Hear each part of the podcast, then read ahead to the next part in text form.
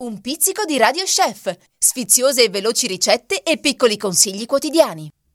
È tempo di preparare insieme gli gnocchi di susine, una ricetta classica nella versione di Tiziana Stark di Maiano Trieste. Tra le indicazioni, difficoltà due su tre, tempo di preparazione novanta minuti circa, porzioni dieci, chilocalorie circa trecentocinquanta a porzione. Tra gli ingredienti vi serviranno un chilo di patate a pasta bianca, trecento grammi di farina, sale, un uovo, dieci dodici susine e qualche pezzetto di burro, trenta grammi di pangrattato, cento grammi di burro, trentacinque grammi di zucchero e cannella. Per il procedimento, lavare le patate, immergerle in acqua fredda salata e portarle a cottura, sbucciarle ancora calde e passarle allo schiacciapatate.